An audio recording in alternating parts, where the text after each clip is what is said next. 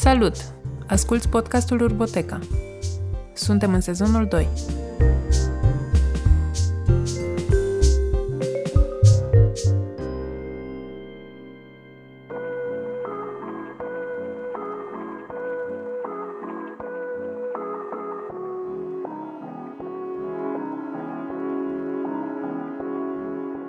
Îți mulțumesc, Cipi, pentru că ai acceptat să vorbești din nou cu noi. Cu Ciprian Ciocan am mai vorbit pentru sezonul întâi despre concursul de arhitectură de la Vă Vedem în Sibiu la Ne Vedem în Sibiu și despre mișcarea Vă Vedem. Mulțumesc, Oana, de invitație. M-am simțit foarte bine data trecută, abia așteptam să mă întorc aici. De data asta suntem într-un alt fel de spațiu, super prietenos în Sibiu, la NUC, care e un spațiu nou deschis. Mă bucur că am putut să înregistrăm aici. Vorbim despre Maratonul Internațional Sibiu, care este cel mai mare eveniment de alergare de fundraising pentru cauze din comunitatea locală și care este un eveniment de mare amploare în spațiul public sibian. Maratonul s-a organizat și anul acesta, în timp de pandemie, și s-a organizat puțin altfel. Încep prin a te întreba ce este un maraton ca eveniment de fundraising. da, într-adevăr, Totdeauna este o plăcere să vorbesc despre, despre maraton care într-un fel mi-a, mi-a marcat viața în ultimii ani. Păi ce să fie? Este un maraton, din multe puncte de vedere, este un, un pretext. Eu cred că în momentul în care am aflat de acest concept de a strânge fonduri, am, am intrat în domeniul acesta fără niciun fel de, de experiență, mi-am dat seama că oamenii caută pretexte.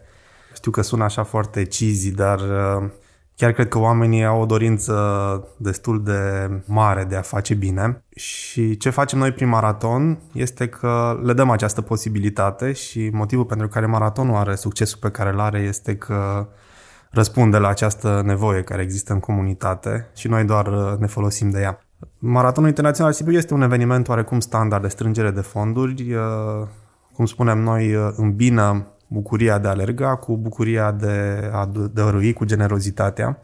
Și combinația asta funcționează foarte bine. Cred că este combinația dintre endorfinele pe care le primești în momentul în care termini o cursă de alergare de distanță cu bucuria de a și face ceva bine, cred că e, o, e așa un cocktail exploziv care îi face pe oameni să își dorească să se întoarcă din nou și din nou. Lucrurile pe care le auzim de obicei în ziua evenimentului înainte să fie gata ziua evenimentului și evenimentul este că oamenii abia așteaptă să vină ediția următoare, care e peste un an. Mie mi se pare foarte interesant cum ajungem să ne grupăm în jurul unor cauze prin evenimentele astea mari de fundraising. Semimaratonul, căci așa a început în 2012, în format de semimaraton, a ajuns la cursă de 400 de kilometri în 2017. În 2012, cum a luat naștere? A luat naștere cum altfel decât ca un eveniment foarte mic. Spun mereu această poveste, nu aveam niciun habar cât de bine are să funcționeze. Nu exista niciun eveniment de, de alergare important în Sibiu la momentul respectiv. Din fericire am avut o intuiție bună și maratonul probabil a fost și sursa și colectorul acestui uh, fenomen. Uh, în 2012 începea să crească pasiunea oamenilor pentru alergare. Din fericire am reușit să combinăm și cu pasiunea oamenilor pentru proiecte din comunitate. A început cu un eveniment foarte, foarte mic, uh, organizat efectiv de niște prieteni uh, pe genunchi, ca să zicem așa. Fiecare a dus ce a avut pe acasă, câte două corturi, câte un cronometru, ce s-a găsit. N-am avut niciun sponsor, am avut uh, undeva pe la vreo 170 de alergători în total și ne era atât de frică că nu va funcționa acest eveniment încât noi cei din echipa de organizare ne-am și înscris să alergăm din prima ca să umplem listele de participanți, astfel încât majoritatea dintre noi am și alergat de altfel la competiția respectivă, ceea ce acum mi se pare foarte amuzant. Îmi doresc în continuare să pot să alerg la maraton și aveam uh, un vis la un moment dat, acum vreo 4-5 ani în care vreau să-mi fac un plan ca până la ediția 10 să, să pot să alerg cursa lungă de, de 42 de kilometri fără să, să-mi fac griji că ceva crapă undeva prin maraton. Din păcate, iată, nu vine să cred, ne apropiem de ediția 10 nu cred că o să o alerg. Sigur, putem să dăm vina pe pandemie pentru că este țapul ispășitor perfect acum. Probabil că dacă nu era pandemia, sigur până la ediția 10 evenimentul ar fi fost atât de bine organizat încât nu mai avea nevoie de mine să fiu fizic prezent în, în piață acolo. Dar poate, cine știe, poate la ediția 20, 30, 50 voi putea să fiu printre participanți. Sau 11. Sau 11, sigur. Care a fost motivația voastră la momentul respectiv să faceți așa un uh, eveniment curajos, chiar dacă mic, totuși curajos și nou pentru Sibiu? Eram, uh, totul era mult, mult mai uh, departe, ca să spun acum. Uh, acum aproape mi se pare amuzant. N-am trecut chiar atât de mult timp, iată, sunt uh, vreo 8-9 ani de, de când am început să lucrez în domeniul acesta. Eram la nivelul acela doar niște oameni de bine, așa cum se întâmplă Cred că zona de ONG era mult mai puțin vizibilă și mult mai puțin profesionalizată decât este astăzi. Am intrat într-un grup de inițiativă de oameni de bine care își dorea să facă niște lucruri pentru comunitate. Nu prea aveam noi habar ce vrem să facem, vreau doar să facem lucruri pentru comunitate.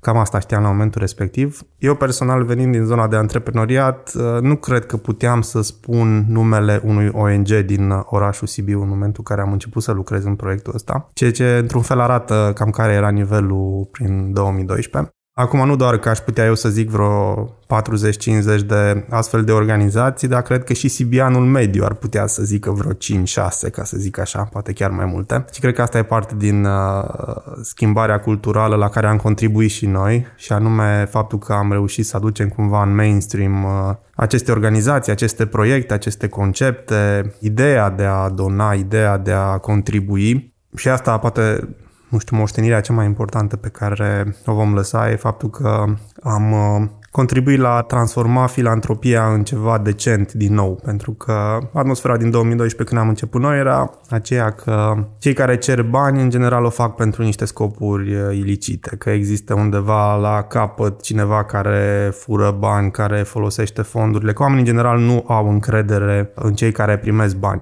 De altfel, când ne întâlneam cu autorități publice pentru a le cere acceptul să facem acest eveniment, bineînțeles, absolut nimeni nu avea încredere în noi, dar am fost suficient de insistenți încât să, să-l facem. Până la urmă au zis, ok, puteți să faceți ce vreți voi să alergați, să nu știu ce, dar să nu pomeniți nicăieri că cereți bani pentru că a cere bani era un fel de barieră de netrecut. Era rușine. Mai, da, era rușine, dar era mai grav decât uh, a opri traficul prin oraș sau era mai grav de a încurca circulația sau a pune oameni în pericol pentru asta.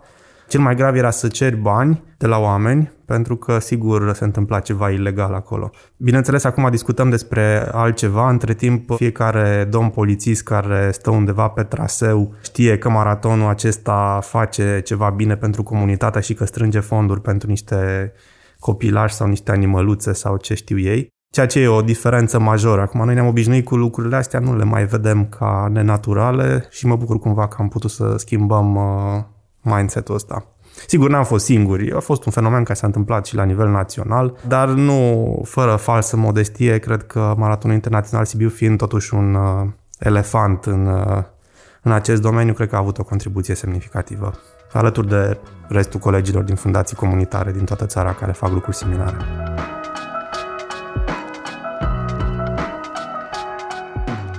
Cum e internațional?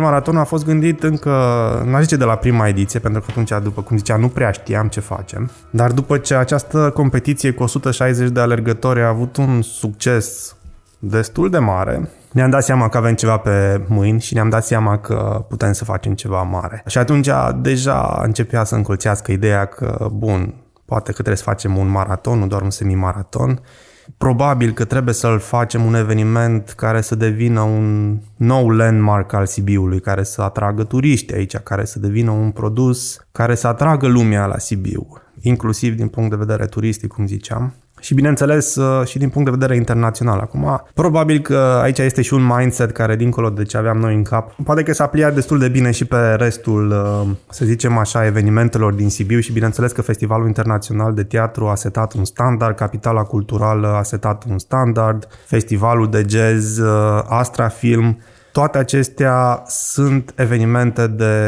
notorietate internațională și probabil că undeva în spatele creierului ne-am dorit să fim și noi în, în liga asta. Nu mi este rușine să o zic și mă bucur că, iată, avem aceste evenimente care Fiecare în parte este un reper în domeniul lui. Și noi nu suntem încă chiar acolo cu maratonul. N-aș putea spune că maratonul este un reper în domeniul alergării la nivel internațional. Fiind o piață și competitivă și e un lucru destul de dificil, evenimentul nostru fiind orientat în primul rând, cum am zis, în interior, E un joc un pic mai complicat să-l faci atractiv și pentru oameni din alte țări. E ceva la care muncim în continuare în fiecare an. Eu cred că în momentul de față noi am atins deja de vreun an potențialul maxim al acestei comunități. Adică eu cred că cineva care are două picioare și poate să alerge e deja la maraton în Sibiu și atunci uh, potențialul nostru de creștere este în primul rând pe partea națională și pe partea internațională, așa că asta este din ce în ce mai mult o miză pentru noi. Care a fost cea mai mare ediție de până acum ca amploare, ca număr de persoane implicate? Da, îmi venea să spun că întotdeauna cea mai mare ediție a noastră este ultima ediție. De data asta nu, de aia întreb. Pentru că asta s-a întâmplat timp de 8 ani de zile. Iată că am ajuns și la acel punct uh, pe care nu credeam că o să-l avem, în care am avut o ediție în care nu am mai crescut și aceasta a fost ediția specială de pandemie din 2020, o ediție așa specială pentru anul ăsta, dar, dar, chiar dacă n-a fost o ediție mare, a, a fost o ediție cu realizări deosebite pentru că, nu știu dacă știți, în anul 2020 uh, probabil 90% din competițiile de alergare s-au anulat complet. Cred că toate maratoanele mari din România, Cluj, Brașov, uh, București au fost anulate până la urmă, deși am încercat să le amâne și să au sperat încă că le pot face. Noi am avut, cred, inspirația să gândim de la început o ediție de criză. Chiar dacă nu a fost o ediție ca celelalte ediții, ne-am dorit foarte tare să putem oferi experiența participanților care să fie totuși o experiență de alergare cât mai aproape de standard. O ediție care, deși poate nu ne-a mai oferit plăcerea asta de a fi împreună, care este specifică maratonului de la Sibiu. Dar în același timp am reușit să organizăm un traseu întreg de 42 de kilometri care a ieșit din orașul Sibiu, care a, a fost foarte bine marcat, cu cronometraj, cu clasament, cu tot ce trebuie. E adevărat, pentru număr de participanți total mai mic de 1000 de participanți, care a fost limita pe care ne-am autoimpus-o în momentul în care am gândit evenimentul, care este diferit față de probabil peste 6000 câte am fi așteptat în 2020 dacă nu s-ar fi întâmplat nenorocirea asta. Deci a fost o ediție mică din punct de vedere numere, dar cred că din punct de vedere simbolic a fost o ediție și foarte importantă și mare pentru noi și trebuie să recunosc și dificil de organizat. Câți participanți ați avut în 2019? Am avut în jur de 5500 de înscrieri, dintre care cam 1000 au fost la cursele copiilor, deci vreo 4500 de, de adulți, cu o creștere de, nu știu, vreo 30% față de anul precedent. Partea bună este că, cel puțin până acum, am reușit să scalăm destul de bine evenimentul fără să ne doară foarte tare, deși încă de când aveam 1000 de participanți ne gândeam dacă Sibiu mai poate sau traseul nostru mai poate duce mai mulți alergători, pentru că poate știți fotografiile deja, traseul nostru cu străzile înguste din Sibiu cu piețele înghesuite, cu piața urarilor și așa mai departe, uh, încep să fie neîncăpătoare pentru, mai ales pentru cursa de cross, unde avem uh, poate 2000 de participanți care se înghesuie pe o distanță de 5 km. Deja trebuie să începem să gândim soluții de a împărți participanții în, uh, în mai multe serii, probabil, pentru că aglomerația începe să fie destul de mare. Desigur, eu nu prea vreau să renunțăm la frumusețea traseului nostru și să ne ducem pe niște bulevarde largi, nu că Sibiu ar fi un uh, oraș al bulevardelor, ca să zicem așa, dar uh, sigur avem aceste opțiuni de a da niște starturi și a încerca să organizăm pe, nu știu, bulevardul Coposu sau așa mai departe, dar sperăm să putem să păstrăm farmecul pe care l-am avut în minte încă de la, de la ediția a doua, atunci când am zis trebuie să-i aducem pe oameni să, să alerge să vadă Sibiu și să fie asta o experiență. Și ai putea să ne porți așa pe traseul uh, maratonului foarte... Sigur, am făcut asta de, de zeci de ori. Cred că a fost așa selling point-ul nostru. Iată, când, când mergeam, ne lăudam că avem cel mai frumos traseu de maraton din România. Cred că l-avem în continuare, pentru că traseul nostru este o experiență în sine. În timp ce gândeam ediția de anul acesta, chiar încercam să ne gândim la, apropo de cartea lui, lui Joseph Campbell, să ne gândim cumva la călătoria eroului. Pentru că, într-adevăr, te, te trece prin tot felul de locuri, de stări, de situații, de experiențe diferite. Traseul pleacă din piața mare, traversează zona orașului de jos, are și o serie de urcușuri și coborâșuri, ceea ce îl face destul de dificil. Nu este un traseu de maraton ușor, să zicem așa. Din punctul ăsta de vedere, alergătorii nu ne iubesc foarte tare. Dar, cum ziceam, locurile prin care ajungi să mergi uh, sunt uh, destul de spectaculoase. Dacă discutăm despre, nu știu, strada Odobescu, care este foarte, coborârea care este foarte frumoasă, cum am zis, uh, strada 9 Mai, piața Urarilor, uh, podul Minciunilor, piața Huet, am fost destul de atenți și la această componentă estetică, ca să zicem așa. În momentul în care am desenat pentru prima oară traseu, efectiv am vrut să atingem cele mai frumoase locuri din Sibiu, chiar și locuri poate mai puțin cunoscute, așa cum era strada Liviu Rebreanu, de exemplu, care era o, o stradă foarte frumoasă și mai puțin cunoscută din Sibiu. La un moment dat am tras de traseu așa foarte tare, numai de dragul de a ajunge și pe acolo. Între timp am renunțat la strada respectivă, dar uh, ne interesează destul de mult, inclusiv cum arată, să zicem așa, vizual sau poate chiar uh, arhitectural, dacă îmi permiți, uh, traseul nostru. Deși știu foarte bine ca alergător că în momentul în care ești într-o cursă de alergare, mintea nu stă foarte tare la frumusețile din jur. Eu tot cred că undeva acolo în spatele minții, mediul în care alergi, așa cum mi imaginez pentru un arhitect, mediul în care trăiești, te influențează mai mult sau mai puțin conștient. Cred că asta contribuie destul de tare la experiența generală pe care o ai. Dar ca să continui să nu mă iau cu alte povești, aceasta este această bucată de aproximativ 4 km care ne trece prin cele mai frumoase părți ale orașului vechi al Sibiului. După care avem o, o zonă de trecere prin cartierul Iosefin, se trece prin uh, Parcul Subarin, care este foarte frumos și acolo uh, avem așa o, un traseu destul de alambicat care te trece prin tot felul de, de locuri frumoase. Fac din nou o, o paranteză, îmi dau seama că în momentul în care am început să desenăm acest traseu împreună cu, cu Dani și cu Bebe, colegii cu care l-am, l-am făcut, cred că efectiv a fost așa fantezia unui copil în care efectiv am vrut să arătăm și oamenilor din afara Sibiului, dar și sibienilor poate cele mai frumoase locuri ale Sibiului. După Parcul Subarin se trece prin grădina zona zoologică, se trece pe, la, pe lângă animale, se intră în muzeul Astra, se face o tură completă a muzeului, după care se iese din muzeu, se, se merge spre drumul de, de Păltiniș, se traversează Rășinariu, se urcă dealul Poplăcii și după care din Poplaca ne întoarcem, ne întoarcem spre, spre Sibiu, tot printr-o zonă destul de interesantă de asfalt. Deci, da, e, e o experiență și, sincer, chiar abia aștept să, să alerg maratonul într-o zi. Altfel spus, de la semi-maraton la maraton ați creat prilejul de a traversa și mai multe locuri faine pe traseul mai lung. Da, chiar cred că este, sincer, traseul ăsta, chiar dacă nu m-am gândit la asta până acum, cred că este o declarație de dragoste față de Sibiu, sincer să fiu. E, nu sunt eu așa mare fan de patriotism local, dar cred că atunci când am construit traseul ăsta am fost foarte mândri de orașul nostru și împrejurimile lui și am vrut să-l arătăm așa cum e. E cam fain.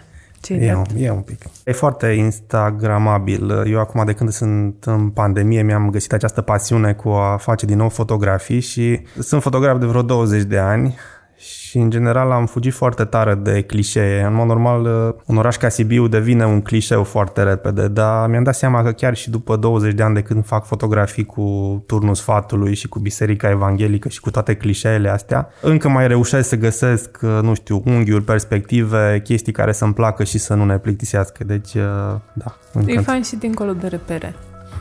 Este, este.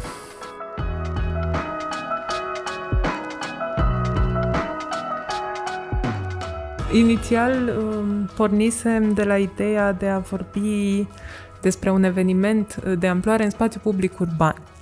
Și atunci, da, poate că nu e... La București poți să organizezi uh, un astfel de eveniment în oraș și pe marile bulevarde și ajungi să vezi într-adevăr aceleași lucruri. Traseele nu sunt așa deosebite și nici nu te aduce foarte mult în uh, în zone naturale. La Sibiu ai ocazia să alergi prin parc, prin pădure, uh-huh. în afara orașului. Dar ca să ne lăudăm puțin într-un oraș ca Bucureștiu, Clujul, Brașovul, această limitare de a nu ieși din oraș înseamnă că de obicei traseele sunt organizate în două, patru ture, în timp ce traseul nostru într-un an normal înseamnă 42 de kilometri compleți, adică nu fără să se repete cea mai mare parte din traseu. Zici într-un an normal, de ce în 2020 a fost altfel traseul? Da, am schimbat traseul anul acesta pentru că Noi ne-am dat seama că va fi complicat de organizat, au fost multe tipuri de probleme, noi am încercat să le preîntâmpinăm și să, să facem această organizare să fie mai ușoară pentru toată lumea. De obicei, maratonul generează și un stres semnificativ pentru oraș, pentru trafic, pentru autoritățile publice, pentru poliție, pentru cei cetățenii care nu participă la maraton și am încercat cumva să gândim o ediție care să nu necesite la fel de mulți voluntari, care să nu necesite la fel de multă poliție pe traseu, să nu necesite drumuri închise și așa mai departe, știind dificultățile pe care pandemia le generează. Și atunci am generat un, un traseu ceva mai simplu, care anul ăsta nu a mai ajuns în Poplaca și Rășinari, în schimb a traversat pădurea Dumbrava pe un traseu foarte mișto. Dar da, am făcut niște schimbări. Eu cred că exact aceste mici modificări și această capacitate noastră de a ne adapta ne-a făcut să putem să livrăm acest eveniment. Ceva ce poate le-a lipsit altor organizatori sau, uh, nu știu, care poate n-au vrut să facă anumite compromisuri, n-au vrut să, n-au vrut să treacă la starturi individuale cum am făcut noi sau să schimbe traseul și atunci n-au putut să organizeze evenimentul. Noi cumva am pornit din start cu compromisurile și cred că datorită lor am reușit să-l facem. În mod normal, câte persoane sunt la start? Păi sunt în jur de, cum am zis, vreo 4500 la cele uh, șase curse pe care le avem. Cum cursa de maraton, care este cea mai dificilă, strânge în jur de 200 de, de participanți. Ei primesc cea mai multă atenție, ca să zicem așa, pentru că pentru ei muncim cel mai mult. Iar la cursa de cross se depășesc 2000 de participanți într-un singur start. Wow, ok. Deci sunt participanții care sunt pentru maraton, să spunem 200, pe lângă ei cine mai este în spațiul public și care e logistica pentru pornire, punctele de pe traseu și înapoi la sosire și care sunt toți actorii implicați în bunul mers al unui maraton. Cum a maratonul, ce să zicem, ca orice produs mare, a devenit o mică industrie care implică în echipa de organizare cu voluntari probabil peste 600 de oameni într-un, uh, într-un an clasic care lucrează într-un fel sau altul pentru buna desfășurare a evenimentului. Noi suntem și cu siguranță evenimentul din țară, cel puțin sportiv, care are numărul cel mai mare de voluntari. Ne mândim de asta. Pare că noi avem un pic uh, chestia asta la Sibiu cu cel mai mare, cei mai mulți. Nu putem să ieșim orice ar face din gândirea asta. Dar, na, fiind pentru o cauză bună, cum se zice, e ok să ne lăudăm pentru că considerăm că feedback-ul pozitiv ajută și sibienilor le place să fie puși într-o lumină pozitivă, așa că vom continua să direcționăm această lumină. Noi lucrăm pentru maraton aproape tot anul, într-o formă sau altul. Maratonul în sine este un mecanism complex pentru că odată avem tot ceea ce înseamnă proiectele maratonului, care de cele mai multe ori proiectele multe încep chiar în vara maratonului, se desfășoară pe parcursul unui an sau doi ani după ce s-a terminat maratonul, suntem implicați într-o relație cu până la 40-50 de organizații pe parcursul unui an, care înseamnă acordare de finanțări, înseamnă monitorizări, înseamnă discuții destul de mult. Asta este munca noastră a Fundației Comunitare Sibiu de bază, cumva, pentru că noi la bază nu suntem niște organizatori de evenimente sportive, deși organizăm unul dintre cele mai mari evenimente din țară. Noi suntem niște finanțatori privați locali, adică scopul nostru final este să atragem fonduri sau să direcționăm fonduri către proiectele din comunitate. Maratonul este instrumentul uh, pe care noi l-am creat în primul rând pentru a răspunde acestei nevoi. Dar, cum ziceam, uh, munca cu, cu proiectele ne ocupă destul de mult din timp. Apoi, bineînțeles, ediția următoare începe întotdeauna cu o ședință de feedback, care e destul de dureroasă și se lasă de obicei cu dramele specifice zilelor de după eveniment. După care, încetul cu încetul, începem să, să implementăm și să gândim uh, care sunt obiectivele ediției următoare și uh, cum ziceam, în diverse grade de ocupare ne, ne iau cam tot anul următor. Există o echipă de bază a maratonului care e alcătuită din aproximativ 10 oameni care iau parte la, la ședințe la aproape toate și dezvoltă strategia și obiectivele și mai departe se ocupă de diverse departamente. Dincolo de asta urmează un nou strat de voluntari de bază și toți voluntarii plus nu mai numărăm echipele tehnice angajate care lucrează pe diverse zone, fie că înseamnă montat de scene, fie că înseamnă garduri pe traseu, camioane, logistică și așa mai departe. Poate mai puțin spus este că ce mi se pare foarte mișto la evenimentul ăsta e că cu timpul ne-am creat și o bază de colaborări, care sunt niște firme externe care ne livrează diverse lucruri, fie că discutăm despre tipăritul tricourilor, fie că discutăm despre medalii sau chiar și numere. Avem niște colaborări și pentru că maratonul cere un volum destul de mare, tipăritul la 4000 de tricouri, să zic, nu e chiar o activitate simplă sau care durează puțin timp, mai ales că suntem într-un contratimp și mi se pare foarte mișto în momentul în care se declanșează, să zicem, cu o lună de zile acest proces, că peste tot în Sibiu, dar și în București, pentru că, de exemplu, tricourile noastre sunt făcute la București de Update Advertising. Știm că există echipe mari de oameni care lucrează de multe ori peste noapte, non-stop, ca acest eveniment să se întâmple și e un sentiment deosebit asta când de multe ori primim filmulețe sau așa, vedem pe oamenii ăștia cum sunt prietenii noștri de la Tonal, îi vedem în noaptea sau în dimineața când ne livrează medaliile sunt absolut storși după o săptămână de, de lucru în care au modelat și au ars absolut mii de medalii. Ei în general livrează câteva sute de medalii pentru un eveniment noi probabil le ocupăm uh, mult mai mult de 50% din toată producția pe un an de zile, care e toată concentrată în uh, două săptămâni, să zicem. Și le vedem așa ușurarea în momentul în care vin în ziua evenimentului și sunt foarte, foarte obosiți, dar în același timp foarte fericiți că poate să contribuie și ei. Și ăsta e un sentiment foarte mișto. Deci sunt rotițe care se învârtesc uh, în tot felul de locuri și cred că asta mă ține și pe mine. Este efectiv plăcerea cumva de a observa acest mecanism al comunității care funcționează funcționează într-un fel în care pe mine m-a surprins. Adică am descoperit așa de multe, așa mulți oameni, firme mișto cu care am putut să, să lucrăm în anii ăștia. Cred că poate pentru mine asta a fost partea cea mai, cea mai frumoasă.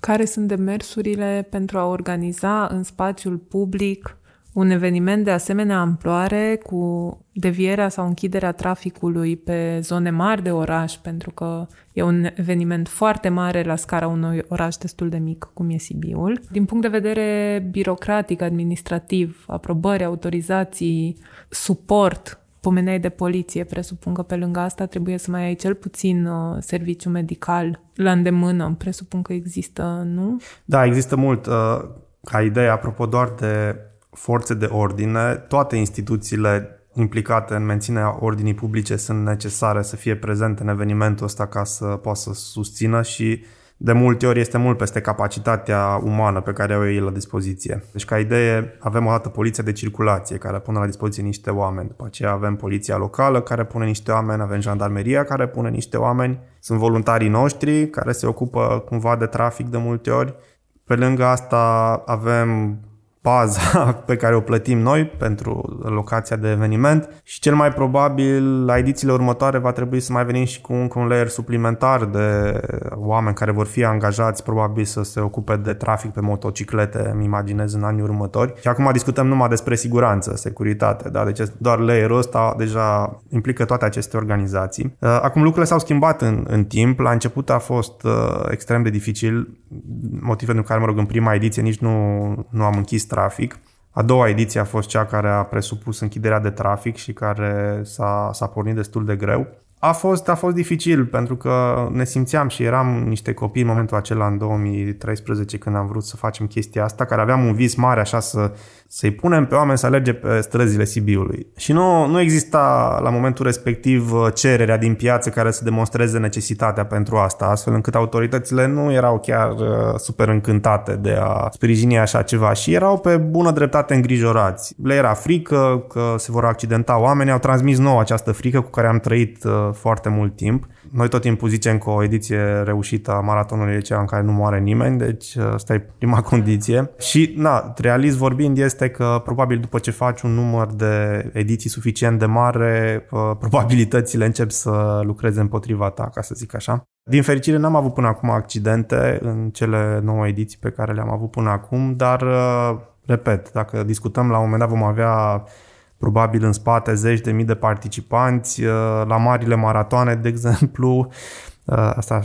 e un pic morbid, dar uh, la marile maratoane de obicei se mai întâmplă. Mai vin persoane care mai suferă de probleme cardiace și așa mai departe. Deci va trebui cumva psihologic și spiritual să ne pregătim chiar și de așa ceva, pentru că, după cum ziceam, statistica la un moment dat demonstrează că la un număr de oameni se întâmplă ceva. La început a fost, a fost dificil pentru că autoritățile nu le era frică pe de o parte că nu suntem în stare să gestionăm asta și partea birocratică era poate stresul principal pe care îl aveam, faptul că nu o să primim autorizațiile. Am și avut ani în care, de exemplu, a trebuit să schimbăm traseul în ultima săptămână. Au fost diverse probleme, dar după ce am reușit să organizăm primele ediții mari, autoritățile au început să-și asume evenimentul ăsta ca fiind un eveniment al orașului. Cred că asta a fost un switch la un moment dat. Deci a trecut de la un eveniment al unor organizații care vrea să facă ceva și abia așteptăm să scăpăm de el, la un eveniment pe care, care nu, mai, nu mai poate fi evitat, nu mai poate fi ocolit, care e al nostru, e al sibienilor, ne mândrim cu el și contribuim cu toții să-l facem. Sigur, noi ne-am crescut capacitatea organizațională, am început să avem mai multe colaborări pe partea de logistică, pe partea inclusiv pe oameni care merg și se ocupă de diverse autorizații. Acum nu mai este o problemă. Acum simțim mai degrabă că da, de mai mulți ani se întâmplă asta toate autoritățile publice sunt de partea noastră. De multe ori sunt ei proactivi față de noi. Nu mi-aduc aminte să mai fi primit un soi de piedică birocratică de foarte mulți ani de zile. Din contră, simțim că avem alături de noi uh, autoritățile publice. Sigur, mai există această problemă poate cu ocuparea domeniului public din piața mare, unde poate asta e o conversație de avut uh, așa, de un podcast întreg, ca să zicem așa, și anume cine și cum ocupă domeniul public din centrul orașului. Cred că e o discuție foarte complexă, o să avem și în 2021 pe platoul nostru. Uh, anul acesta, după mulți, mulți ani, evenimentul nostru s-a mutat în piața Hued din piața mare și a fost o schimbare interesantă. Rămâne de văzut ce vom face în anii următori, dacă ne vom întoarce în piața mare sau uh, vom căuta alte spații. Tu știi foarte bine și din discuția anterioară că avem noi și noi așa o mică pasiune pentru spațiile publice, cum ți-am zis și traseul a fost uh, desenat în așa fel încât să treacă prin niște spații publice. Acum trei ani de zile am avut tema piețe libere care și-a propus să lanseze acest subiect, să-l facă iarăși mainstream, că avem nevoie de piețe libere ale orașului atunci, împreună cu colegii de la Street Delivery, am eliberat pentru prima dată piața Schiller într-un mod în care am demonstrat cum poate fi folosit acest spațiu în momentul în care dispar mașinile. Din fericire am văzut primăria, i-a plăcut ce a văzut acolo și cred că după aia a urmat un trend care acum, iată, s-a concretizat în eliberarea pieței Huet, în mai puține parcări în piața mică, am scos mașinile din piața urarilor niște progrese cu adevărat importante, aș putea zice, pentru că în Sibiu până în urmă cu 2 ani, cred că între 2007 și 2017, să zicem, eu nu mi-aduc aminte să se fi creat spații publice noi pentru cetățeni, ca să zic așa. Și ne-am bucurat să vedem că s-a reîntors la această idee de a genera noi spații publice. Din nou, nu vreau să fim atât de aroganți încât să spunem că noi am stârnit această plăcere, dar Iată, maratonul cu cele câteva mii de CBN care sunt implicați, uh, na, probabil că poate ajuta să mai miște niște lucruri într-o anumită direcție.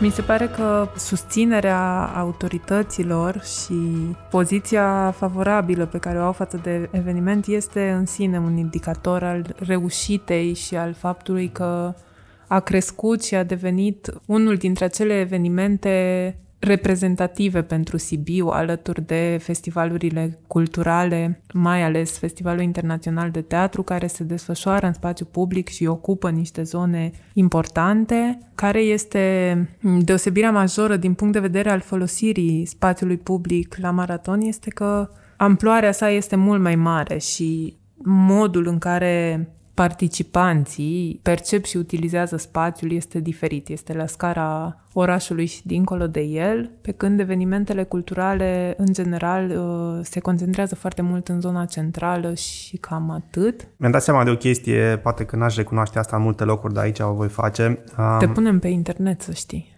Aoleu, dar nu sunt prea mulți oameni pe internet, e ok. Cred că destul de repede ne-am dat seama. Acum, vezi, uh, istoria maratonului s-a suprapus destul de tare pe istoria mișcărilor civice și a protestelor de stradă din România. Eu cred totuși că această ocupare a spațiului public de către alergători, de către cetățeni, este un act politic. Este un act politic într-un alt fel decât este protestul de stradă, pentru că protestul de stradă este anti ceva, timp ce maratonul vine și ocupă orașul cu cetățenii și pentru ei. Dacă ar fi să compar acum cu festivalul de teatru, să zic că acolo ai niște actori sau ai niște acte artistice care ocupă spațiu public și cetățenii sunt niște spectatori.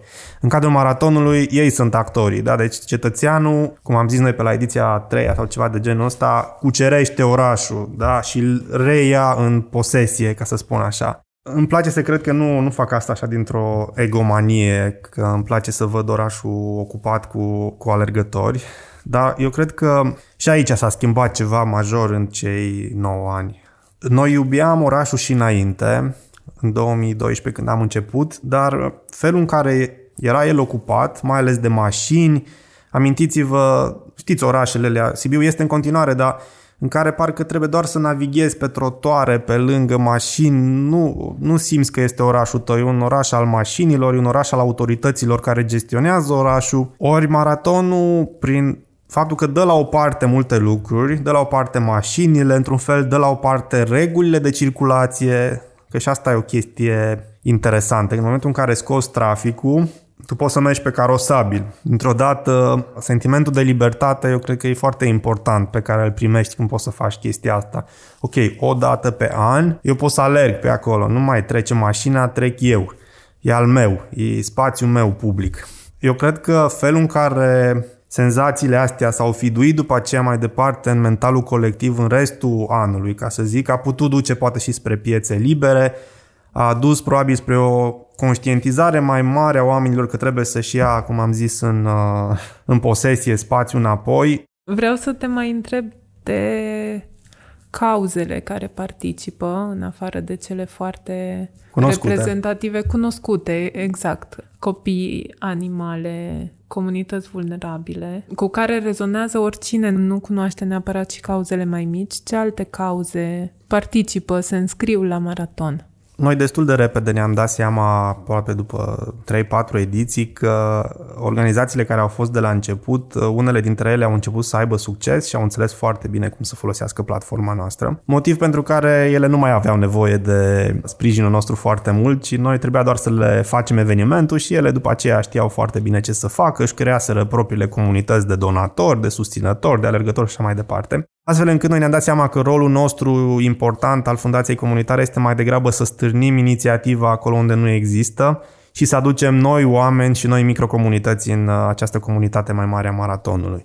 Astfel încât uh, am început probabil de pe la ediția a patra, să avem un focus mult mai mare pe grupuri de inițiativă și pe a stârni CBN să genereze proiecte noi. Dacă la început discutam strict despre ONG-uri și despre proiecte și organizații cât de cât cunoscute, am încercat să inspirăm pe CBN să creadă că oricine poate să vină și să producă un proiect la maraton. Uh, nu e o chestie ușoară pentru că oamenilor le este frică sau rușine sau cred că nu sunt în stare. Din fericire, dacă am reușit să-i convingem pe oameni măcar să intre în biroul nostru de pe noi ca și să aibă o conversație cu noi, dacă am reușit să facem asta, după aceea am reușit și să-i convingem că ei sunt în stare să producă un proiect la maraton, că sunt în stare să strângă bani și așa mai departe. Majoritatea celor care au venit cu acest gând au și reușit.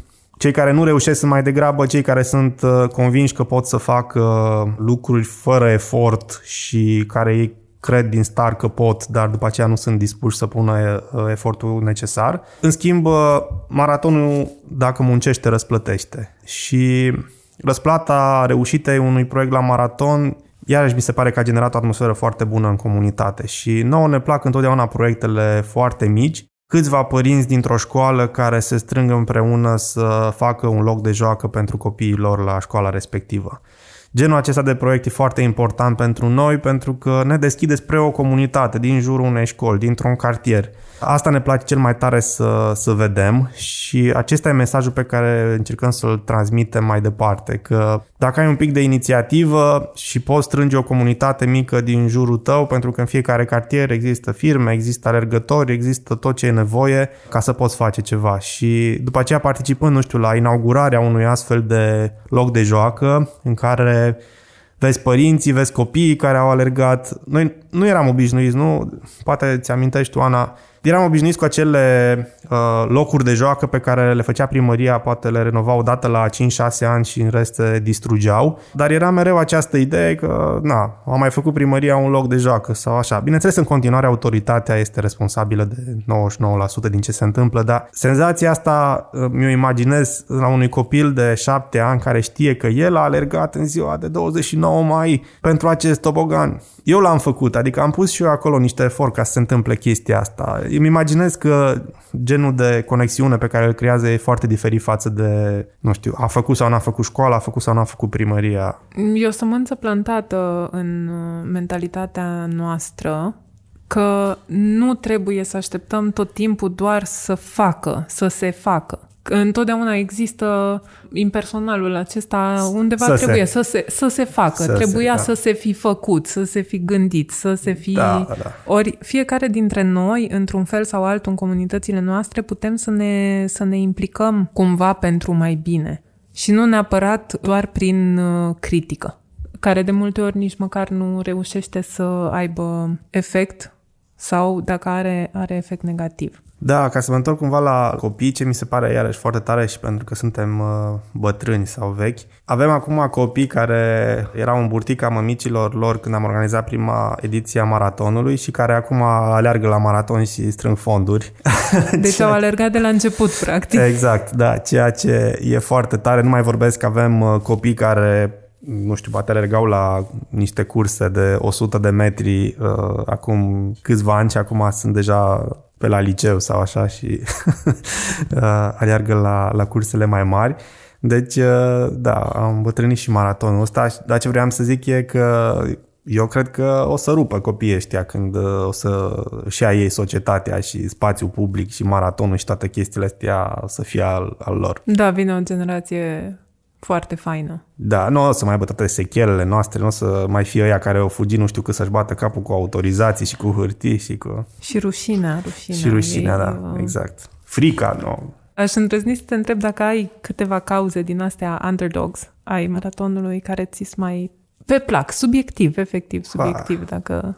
De regulă, uh, la fiecare ediție de maraton am câte, câteva cauze astea uh, preferate, dar uite că acum nu mai am, cred că au început să fie prea multe. Anul ăsta, în primăvară, am avut aproape 50 de proiecte în total la maraton. Deja am început să pierd socoteala proiectelor care îmi plac, ceea ce cred că este, este un lucru bun. Deci uite, că e prima dată când mi se pune întrebarea asta în care nu, nu, nu pot să am un răspuns, din păcate. Dar sunt, uh, sunt confortabil cu asta. Ce ai învățat din ediția de anul acesta? Wow.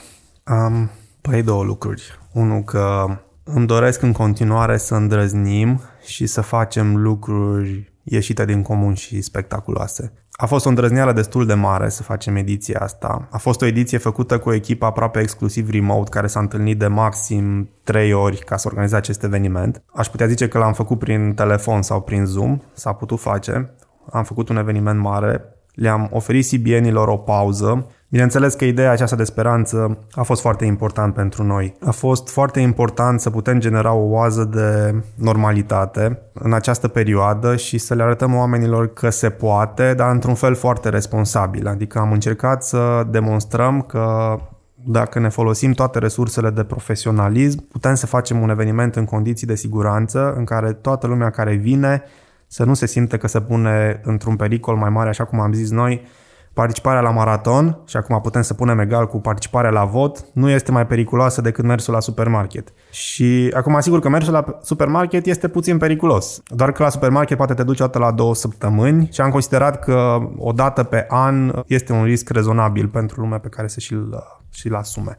Deci două lucruri am învățat. Unul, acesta că vrem în continuare să fim îndrăzneți să ne propunem obiective mari și să le livrăm. Și al doilea lucru este opus cu ăsta și anume că vrem să organizăm acest eveniment fără să murim în principiu, pentru că în fiecare an uh, murim câte puțin în săptămâna maratonului, este un stres destul de mare asupra echipei noastre și bineînțeles toată lumea are o săptămână în care zice eu nu mai fac în viața mea așa ceva. Și după care o săptămână în care zice, uai, vă zic eu ce o să facem pentru ediția următoare. Voi acum, în perioada asta de pandemie, Fundația Comunitară Sibiu, încă de la începutul stării de urgență, ați reușit să mobilizați o cantitate enormă de forțe și de oameni ca să ajutați sistemul de sănătate sibian. Crezi că maratonul a contribuit prin modul în care a ajuns să fie ca eveniment și cum a crescut și cât de mult implică comunitatea, a contribuit la engagementul ăsta foarte, foarte mare al comunității la apelul vostru? E absolut sigur că așa s-a întâmplat pentru că am și construit campania de strângeri de fonduri direct pe comunitatea maratonului și direct pe susținătorii maratonului. Am pus la dispoziție maratonul și l-am transformat într-o campanie de strângeri de fonduri pentru spital. Acum, Fundația Comunitară, din multe puncte de vedere, ca și maratonul, este un, uh, un hub de resurse și este un punct central în care noi vedem foarte bine ce se întâmplă câteodată poate fără să vrem transmitem iluzia că în jurul nostru se mișcă cele mai multe lucruri. Este și pentru că noi cunoaștem pe toată lumea sau pe mulți oameni care fac bine, dar trebuie să zic că noi suntem mai degrabă o reflexie a ceea ce se întâmplă în comunitate decât cei care mișcă sau declanșează tot ceea ce vedeți. Și noi cumva și avem un efort constant de comunicare în care să dăm acest feedback înapoi oamenilor.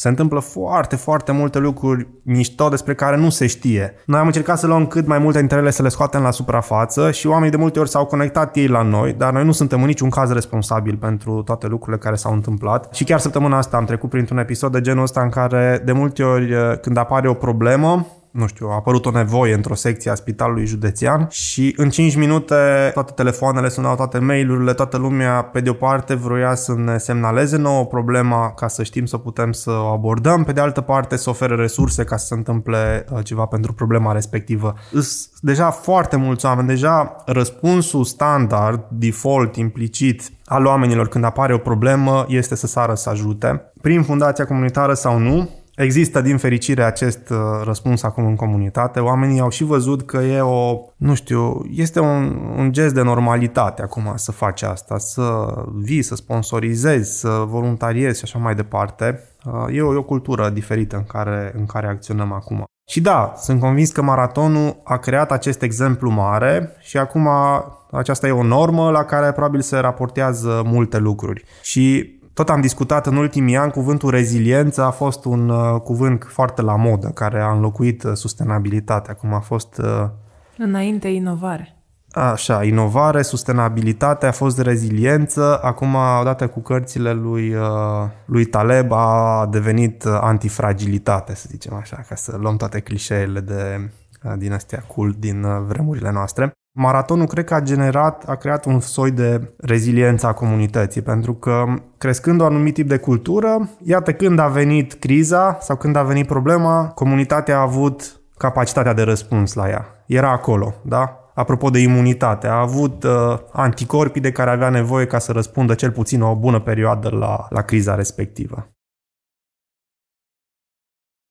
Închei cu două, două gânduri. Unul să avem pe viitor acea discuție despre cum organizez evenimente în spațiul public sibian, per ansamblu, pentru că și anul trecut am fost la Street Delivery cu Urboteca, de exemplu. Noi am încercat să facem un exercițiu cu piețele gruparea celor trei piețe din centru se eliberase de curând de mașini piața Huet. Fusese concursul pentru amenajarea zonei în care s-a desfășurat flashmob-ul Mișcării Vă Vedem pentru multe sute de zile. Și vorbind cu oamenii, am avut surpriza să întâlnim și persoane care locuiesc acolo și care, în mod explicabil, erau nemulțumite că nu pot să vină cu mașina, să-și lase, așa cum erau obișnuite, mașina în vecinătatea intrării în casă, ca să-și descarce ușor cumpărăturile, ca să o aibă sub fereastră și așa mai departe. Pe de o parte, pe de altă parte sunt evenimentele care se desfășoară și sunt scomotoase și deranjează pe cei care locuiesc în centru, pe de altă parte suntem noi ceilalți care ne bucurăm foarte mult, sunt turiștii și orașul are și foarte mult de câștigat. Adică mi se pare că e un subiect care merită să aibă un episod al lui într-adevăr. Așa e. M-aș bucura, cred că avem nevoie de aceste, de aceste conversații, uh, mai ales că tu ai prezentat foarte bine, nu trebuie să ne mai uităm așa din unilateral la, la subiectele astea. Oricât de cool ni se pare nou acum subiectul ăsta al eliberării de mașini al spațiului public, trebuie să înțelegem că totuși pentru multe zeci de ani, dacă ne gândim la piața Schiller, să zicem, ea nu a funcționat ca un spațiu public nu știu, poate 100 de ani sau uh, ca un spațiu public uh, complet, să zic, fără, fără să fie populat de parcări. Și atunci el nu este un spațiu public, el a fost un spațiu normal, care a fost folosit de oameni. Era, nu știu, citeam de curând din nou prin uh, autobiografia președintelui Iohannis, care a copilărit pe acolo prin zonă. Pentru mulți, străzile acelea sau orașul acesta muzeu sau orașul acesta bibelou a fost pur și simplu orașul în care și-au trăit viețile, în care au avut uh, Așa cum ieșeam noi în spatele blocului, ei ieșeau în piața Schiller, poate, sau acolo își parcau mașina, își duceau cumpărăturile, cum ai zis tu. Și e important să nu uităm lucrurile astea, pentru că nici nu ne dorim de altfel uh, un oraș care să fie populat doar de Airbnb-uri, nu?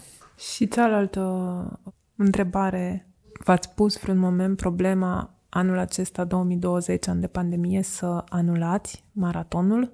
Da, ne-am pus-o în luna martie în mod deosebit, eu chiar eram fan la un moment dat, pentru că aveam o bănuială că va fi un an destul de, destul de dificil și am avut pe masă aceste două opțiuni, să mai așteptăm să vedem ce se întâmplă și opțiunea 2 era să începem să gândim ediția din mai 2021 ca fiind luminița de la capătul tunelului. Era foarte importantă pentru noi această idee de speranță, adică orice facem și dacă anulăm și dacă amânăm, trebuie să generăm acel punct în care lucrurile vor fi bine. Și încă din martie părea că acel moment probabil va fi poate mai iunie 2021. Uh, Iată, acum nu mai cred că va fi luminița în mai 2021, poate în octombrie 2021, când uh, planificăm următoarea ediție de maraton. Deci da, am trecut și prin asta, am avut multe procese de gândire, am încercat și noi să vedem ce o să fie în viitor. Până la urmă am ales această opțiune a pașilor mărunți cumva și am încercat să aducem riscul să nu fie doar al nostru, al organizatorilor. Și ce am transmis noi în, uh, cred că sfârșitul lunii aprilie, a fost în felul următor. Dragi CBN participanți la maraton, asta e situația. Noi o să facem cel mai bun maraton pe care îl putem organiza. Asta vă garantăm.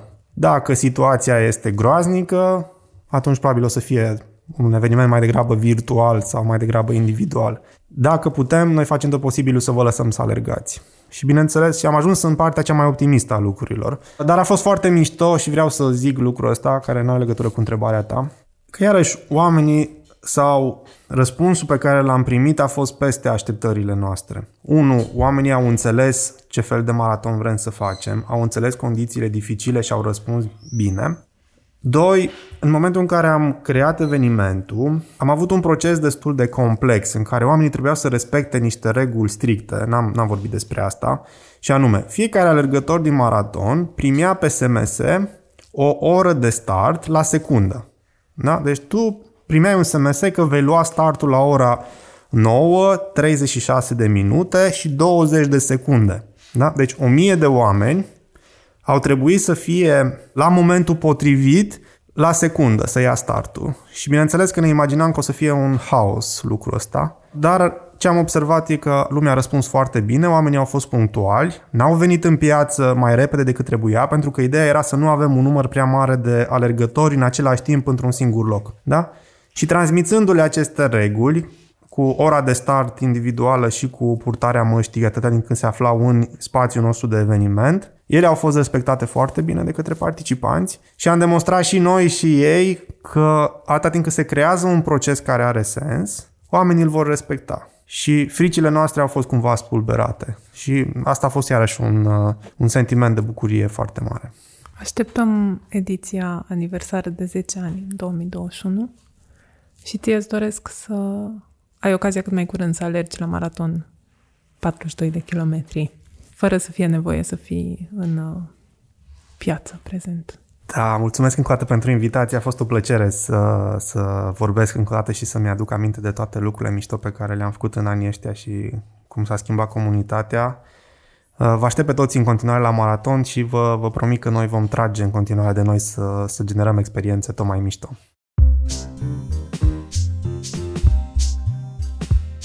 Mulțumim că ne-ai ascultat! Dacă ți-a plăcut, dă mai departe episodul și urmărește Urboteca pe Facebook și Instagram. Urboteca Podcast este un proiect cultural susținut de Ordinul Arhitecților din România prin timpul de arhitectură.